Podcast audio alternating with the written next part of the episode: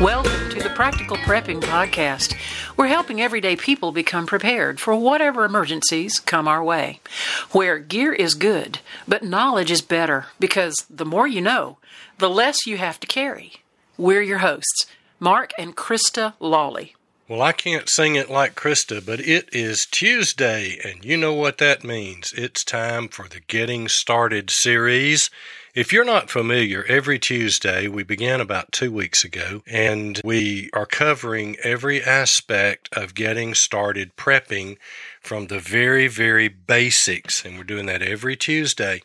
And our goal is to go from zero to having you prepared for about 90% of the things that we can face. Hopefully, by now, you've started on food and water. And if you started with two items per week, you probably have about four items set aside at this time, and that's good. You got started. If you're doing two items per grocery trip, you probably have anywhere from two to 10, depending on how many times you go to the grocery store each week. And if you've set a budget and you've used that budget each week, you could have even as many as a dozen or even more at this point in time. But you're doing great. You're doing great. You're ahead of 50% of the people, and we just want to get you up to speed, so keep it up. Let's take a break right here for our sponsor, Practical Prepping for Everyday People and then we will get into making an emergency plan or a prepping plan. This episode is brought to you by Practical Prepping for Everyday People, a common sense guide on preparing for life's emergencies. Available on Amazon and wherever books are sold. Today's episode, we're talking about making an emergency plan or a prepping plan, and we're actually going to break this into several episodes rather than trying to cover everything here.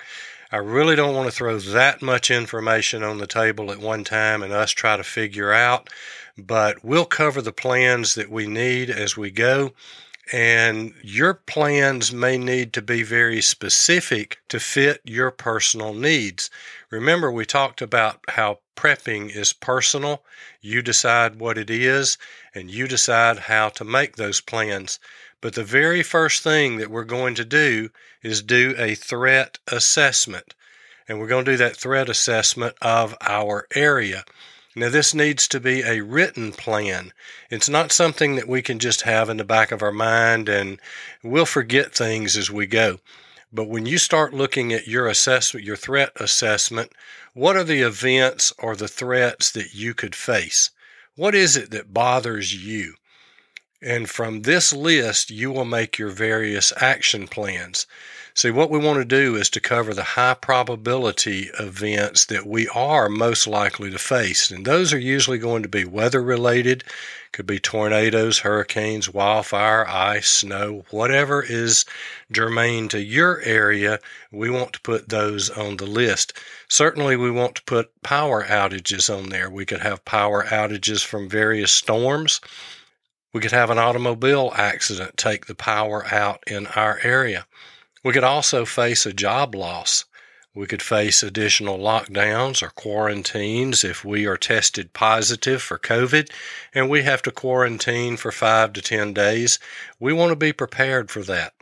And certainly, injuries or illnesses are things that we can put on our list as well in making your list, not only think about the things that could happen to you at home, but think about the things that you could face when you are in your automobile. You could run out of fuel.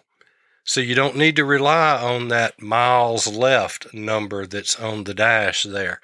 Back in the 70s, my sister, when she turned 16, my dad gave her uh, what had been my mother's 1968 Ford Fairlane and the gas gauge did not work on that automobile. So Dad told her, and she stayed right around our small town there, but Dad told her, said, you can drive about 300 miles on a tank of gas. So be sure you get gas at every 300 miles. Well, I was driving down the road one day there, and I ran into my sister sitting on the side of the road, And I asked her what the problem was, and she said she didn't know, it just quit. So I began to check a few things, took the breather off, and I could see that there was no fuel coming in. And I said, You are out of gas. And she said, I am not. I said, You certainly are. You are out of gas. And she said, No, I'm not. Daddy told me we, I could go 300 miles, and I've only been 292. So she felt like she had eight miles left. She knew her daddy wouldn't lie to her, but she was out of gas. So that is one of the things that we can face when we are in our automobiles. We also have a dead battery. You know, dead batteries seem to jump up at the very peak of the heat or the cold but we can have that dead battery. How are we going to deal with that? How about flat tires? We can come out at work or we can come out in the morning and we can find ourselves with a flat tire. So, how are we going to do that? You know, there's other ways we could slide off the road and be stranded. We could be stranded on an icy road with very little traffic coming by. We could get stuck on I 95 in major snowstorms and be there for 36 hours. How are we going to handle those types of situations? We can also have accidents. Now, we need to have an accident kit. I saw an insurance company had put one out a number of years ago, and it had things like reflectors in it, but it also had a to do sheet of all of the things that you would need, the information that you would need to exchange with other drivers. But that's something to think through ahead of time. Now, how about some residential issues? You know, if you're a homeowner, we can always face things like broken water lines. We can face roof damage or leaks. Anything happening from a windstorm or falling limbs. If we have a leak at the middle of the night, how are we going to deal with that? Other things that we could possibly face in our residences is civil unrest or criminal activity. These are things that you need to put on your list. And here we're talking about the high probability, low impact events.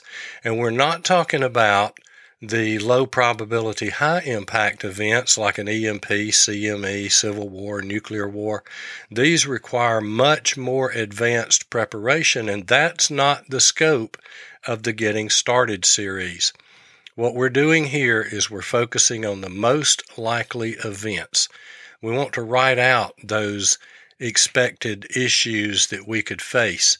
If you put down weather issues, list out your snowstorm, what are the things that could happen with you that you would have to deal with during that snowstorm? List those out. Write out a plan to deal with those issues. What steps will you need to take?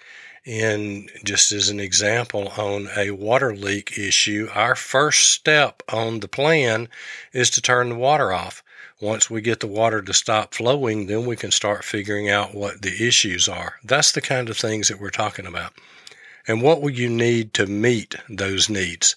What gear, what tools, what objects will you need to be able to meet those needs? So, our first step in making an emergency plan is to do a threat assessment of our area and make that written plan. What are the events or the threats that we could face?